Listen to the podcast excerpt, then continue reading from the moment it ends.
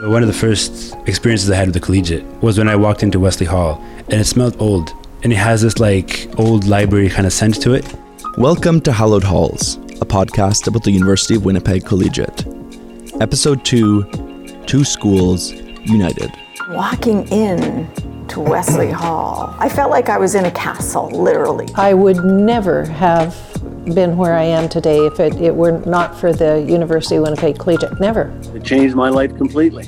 I, I was so grateful and remain so grateful that it gave me that grounding and that start. I've certainly left part of my heart at, at, in Wesley Hall. The collegiate needs to be what the world is, but just within the walls of Wesley Hall. That's what the collegiate needs to be. The collegiate does reflect the city and the society that it's in, and I'm sure that's always been the case.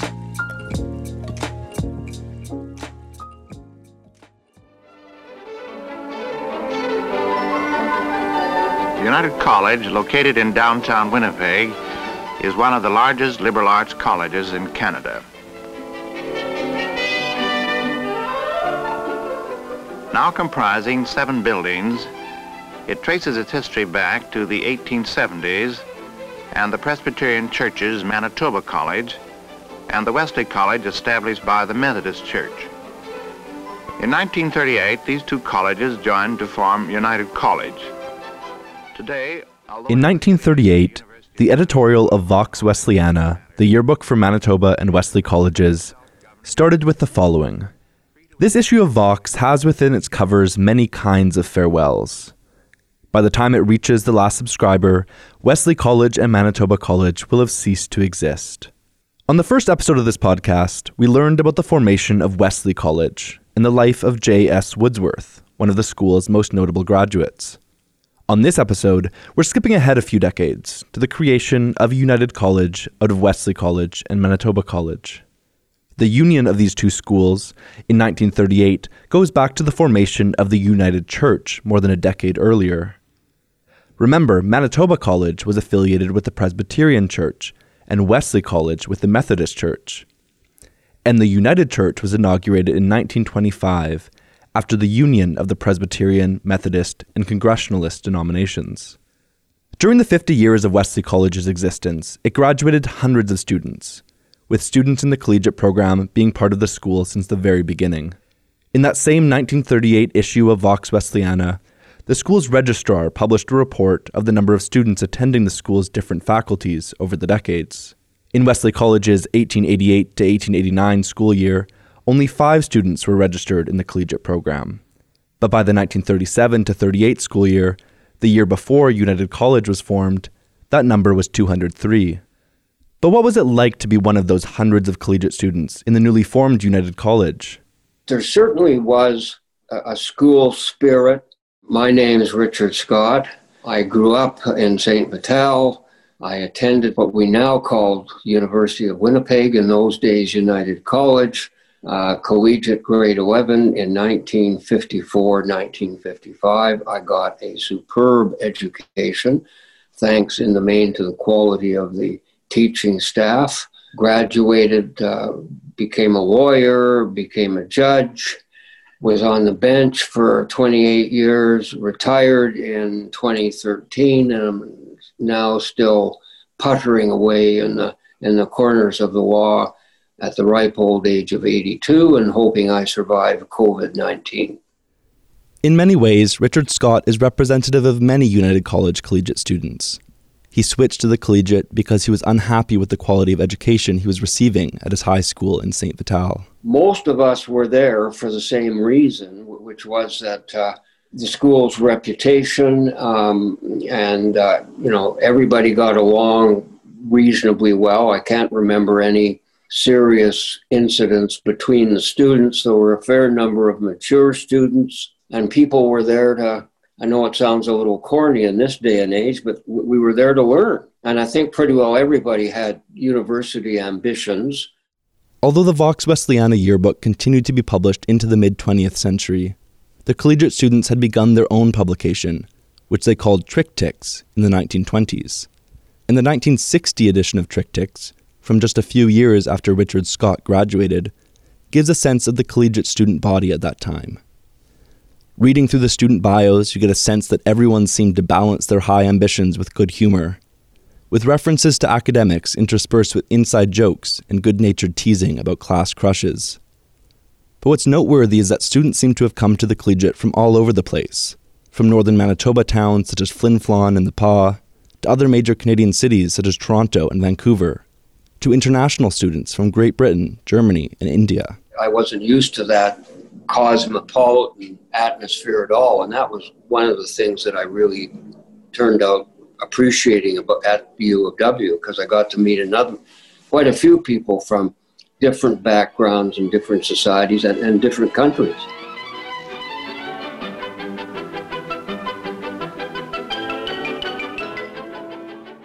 Most people kind of hung out at the bay. Um, we used to spend a lot of our lunch times down in the bay basement because they had the greatest hot dogs in town at a very inexpensive price. And there was Eaton's and there was Burke's and a bunch of uh, movie theaters. There was Picardy's across from the bay. There was a, movie theater right next door to that. But none of the skyscrapers were, were there at all. Um, and it was, you know, very, very different than, than it is today, for sure. At the back of the 1960 edition of Tricktix is a page dedicated to the Eaton's Junior Executives. It was a program by the Eaton's department store that employed a boy and a girl from each high school to work at their store on Saturdays. And as it happens, Richard Scott was one of the collegiate's two junior executives in his year. The idea was that they expected the, the schools to nominate people who might have a business slash retail career in mind. And for my part, in those days, I thought I was on my way to business administration, hopefully at University of Western Ontario. Um, but then I met my now wife of 60 years a year or two later, and that was the end of the University of Western Ontario. But in those days, I, I had a business career in mind, and I, I guess that was one of the factors that caused the school to, uh, to choose me. Although he was initially interested in going into business, he began to be interested in history while in junior high. But it wasn't until the collegiate that he began considering law as a future career option. The more I got into Canadian history, the more I realized that there was this thing called the legal system, and there was a Privy Council over in, in England that was the final decider in, in, in important legal cases, and that kind of interested me. And then I came to uh, University of Winnipeg, and Dean Halstead taught history. And he's beyond doubt one of the very best teachers that I had. And he just really ignited my interest in the legal side of Canadian history, constitutional law, we now call it. You know, I was more sort of inclined 50 50 by the time I got out of, of high school and into the university. And uh, then things changed once I got to the university, but it was really Dean Halstead who, who really got me interested, and I, and I learned a lot. And he gave me extra books to read because there was no internet in those days. Certainly, he and some of his colleagues were my first encounter in, in what I would call the teacher that brings out the best in his students you know, before that, for the most part, with some notable exceptions, it had been talking heads. With him, he, he got you engaged. He challenged you. You know, what do you what do you think John A. Macdonald's reaction might have been to such and such? You know, he got the class involved in the process. He wasn't just standing up at the at, at the podium dictating. And you know, for me, and I think the group I hung around with at the time, everybody looked forward to his classes because you'll learn something by being engaged in the process. The other prof that really sticks in my mind was Miss Mills, and she taught math, and she shamed the class. Just a little itty bitty thing. And she shamed the class into doing our homework and challenged us. Well, now, Mr. Scott, you got that wrong. And let me give you the opportunity to, to figure out for yourself why you got it wrong. And more times than not, you figure it out. You know, and so instead of being sort of shamed in front of the class, hey, you know, you got it right, or she'd give you a little hint. Math w- w- was not then or now, you know, a strong point for me, but I actually look forward to her classes. Everybody did. Math, Miss Mills, she was a, a little 85 pound terror. Boy, if you didn't have your work done, she would just stand there, all 85, and I'm not kidding, she's about five foot nothing and about 85 pounds. My mother had her as a teacher in the 1930s, and here I was in the 1960s. This is Jim McDonald. He graduated from the collegiate in 1964. He's also the vice president and director of RBC Wealth Management in Manitoba, and he's donated millions of dollars in recent years to set up bursaries for students who wish to attend the collegiate. It's his way of showing how much the school means to him. Because it changed my life completely. You know, it, it, it allowed me to achieve what, what I thought was unachievable. Although he's had a very successful career, Jim McDonald wasn't a straight A student. In fact, that's part of the reason he ended up at the collegiate. I had an epiphany one day studying, and studying isn't the right word, literally cracking my books open in grade 11, uh, where I went to Silver Heights Collegiate, and I'd already failed grade 9 and because I failed grade nine French the second time around, I was in what was called then the high school leaving course. Because if you didn't have French, you couldn't, you could not continue on to university in Manitoba. At that point, that didn't bother me. I, I, had no aspirations or even thoughts of, of, of that. Uh, and I thought to myself, I wonder, I wonder who will be in my room next year. Then I realized, oh, there won't be a next year because you leave high school in grade 11. And so I thought, all right, uh, well, I guess I'll have to get a job. Well, I wonder where, where, what kind of job I'll get and what can I do? And that's when all of a sudden started to hit me is, my God, I can't do anything. I have no education, no ex- work experience, uh, and I probably thought about it for a half an hour or so. And then my, I heard my mother say, Jim, lunch. As I walked into the, the kitchen, she looked at me and she said, What's wrong? So I guess I had a prison pallor face uh, because the, I really was going through a, a, a shock effect. And, uh, and I said, I, I, told her that what I just realized the predicament I was in. She said, Well, what would you like to do? Uh, I said, Well, I'd love to be a veterinarian, but that's so far away from reality. I said, because I don't have, I can't go to university because I don't have my French. She said, well, would you like to get your French? Because there's a special French course at the uh, at the United College, as it was called then. Now, the dean of the collegiate at the time, Lorne Tomlinson, happened to live across the back lane from Jim's grandfather, so he was able to squeeze Jim in for an interview. Don't remember the interview at all. I mean, I remember going down, but I don't remember anything of it. But the next week, I can remember uh, waiting every day for the postman, and, sure enough, in came a letter saying you've been accepted, uh, you know, United College, grade 11, special French course. So when I finished uh, grade 11 at Silver Heights, where I failed, I think I, fa- I failed everything except for biology, uh, and then I began at, at the, the collegiate, and I had to. Now I I realized I had to start working, and I did, and pay attention, and I did and I liked the teachers because they were, you know, reasonable. They treated us like adults, and so I acted like an adult. I got, uh, I think it was 21 in maths, could have been 18, but you know, some call it 21 in maths in my grade 11 at Silver Heights. I got 93 or, 95 in maths at uh, United College, and whereas I couldn't pass French in two years, grade nine French at Silver Heights, uh, I passed grade nine French in three months. I passed grade 10 French in another three months. But it wasn't all about studying for Jim. We had a party, and, and uh, we invited uh, Dean Tomlinson to one of these parties. And he arrived, and you know we're referring to him as uh, Dean Tomlinson this and Dean Tomlinson. He said, he, he said, "Well, call me Lorne. And we we said we can't call you Lorne, like blah. So we nicknamed him Sam, and because our people were on the yearbook committee in 1963 or 64 if you if you look down all the faculty and staff at the very bottom there's a black square and it says sam And that was just a little inside joke for about, uh, I know, 10 or 12 of us. And he would have seen that and chuckled too. After all these years, Jim remains indebted to the collegiate, and in particular to Lorne Tomlinson.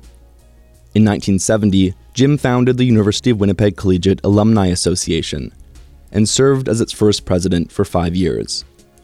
And more than three decades later, in 2004, he took on the role of chairing a fundraising initiative that raised over $5 million to support collegiate students in financial need.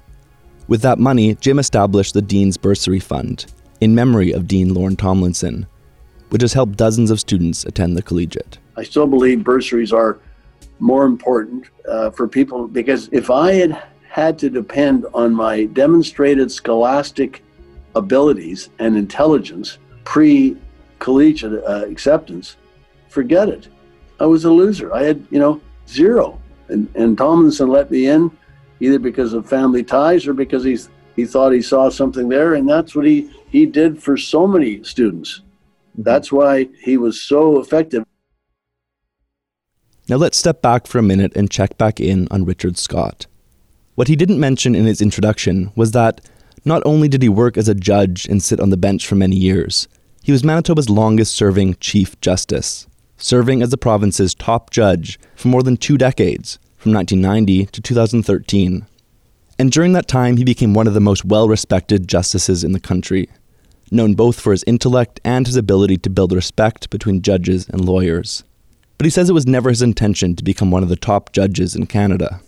You know, I, have had a, a nice life as a as a judge, but that was not an ever really an ambition of mine until rumors started getting back to me in the spring of 1985, when the government had changed, that there was some chance that I might get appointed to the bench. And I sort of said, oh, yeah, sure. Then I got the phone call. Justice Scott presided over hundreds of cases, including several notable ones. But I asked him if he could pinpoint the case that left the biggest impression on him. This may sound like a very strange answer, but the most notable case by far is one where I got reversed by the Supreme Court and that's the Métis land claim. And we sat five. Case was argued for two weeks. I wrote the judgment on behalf of the court, following what we thought was uh, a pretty solid interpretation of the law that had earlier been set out by the Supreme Court.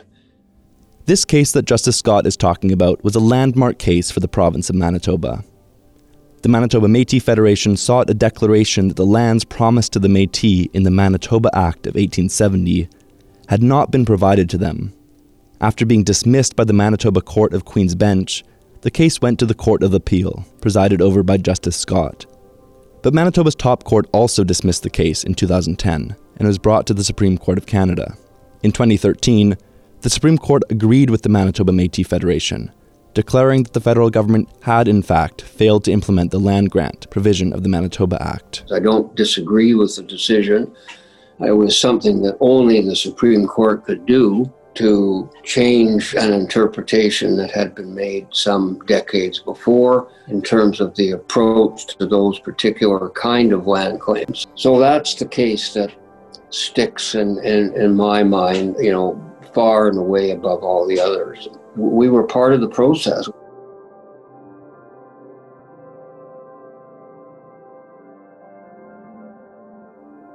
And this is a thought that sprung to mind during our, our, our discussion this morning. You know, it's, it really was a different world. Now, you can expect 82 year olds to think like that, so I'm sure you've heard this before, but we didn't have the internet. This, my, I'm looking at my iPad is a, is a blessing and a curse.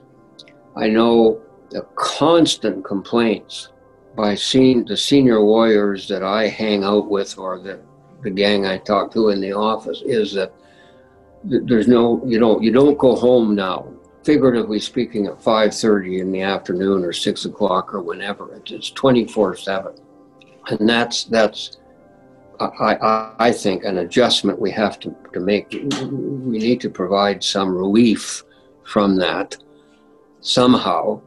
But secondly, just the pace of life, the pace of serving clients, whether you're a lawyer or an accountant or whatever, um, is totally different than it was 65 years ago.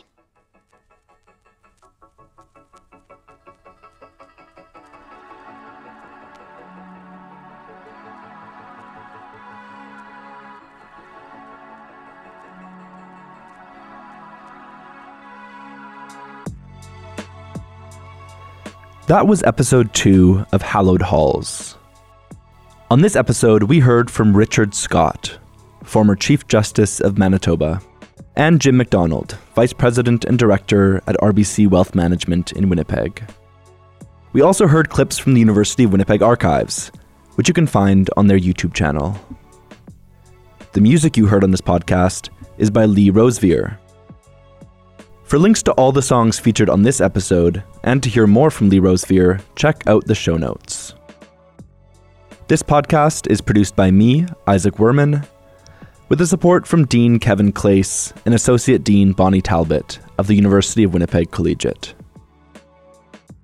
We acknowledge that we are situated on Treaty 1 territory, ancestral lands of the Anishinaabeg, Cree, Oji-Cree, Dakota, and Dene peoples, and the homeland of the Metis Nation. We also acknowledge that our water is sourced from Shoal Lake 40 First Nation. Tune into the next episode to learn about the character of the collegiate in the 60s and 70s, including an appearance by Winnipeg's first woman mayor. Thanks for listening, and if you like what you've heard, please consider rating, reviewing, and sharing this podcast. Talk to you next time.